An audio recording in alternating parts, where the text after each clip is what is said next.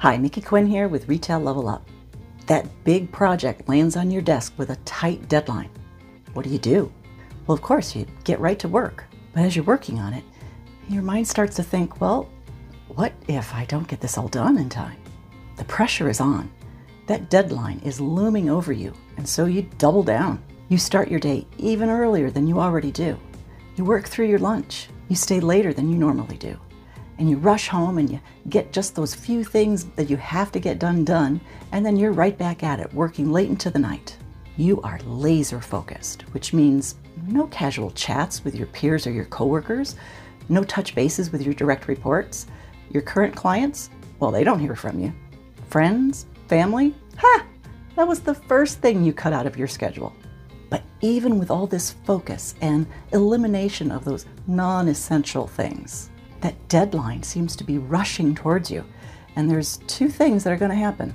One, you're either going to fail and miss the deadline, or two, you're going to push through and make it happen, only to realize that next big project is now sitting on your desk.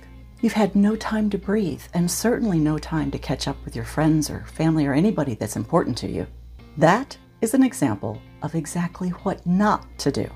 I've seen this happen time and time again with individuals, businesses, organizations when they are met with big deadlines or overwhelming projects or adversities and challenges.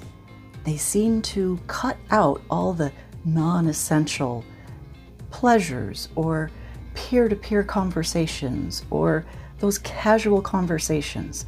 They get laser focused, they eliminate all the fun stuff, and what happens? Well, they often end up failing. The most successful companies and people take an actual, exact opposite approach. They tap into the strength of their social support network. Individuals who recognize the importance of their social support network are able to recharge, refresh, and re energize themselves. And because they understand the necessary priority of making time to have a little bit of downtime, even when work is crazy busy, they are more productive and engaged, and they have greater success. So the next time you find yourself working on a big project and you start to isolate yourself and you start removing those non essential conversations or social get togethers, remember that your social support network is an important asset.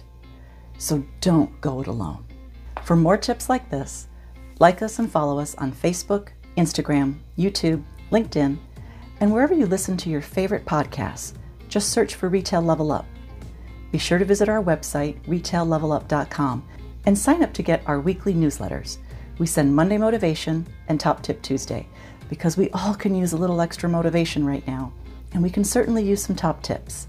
Because now, even more than ever, it's time to level up.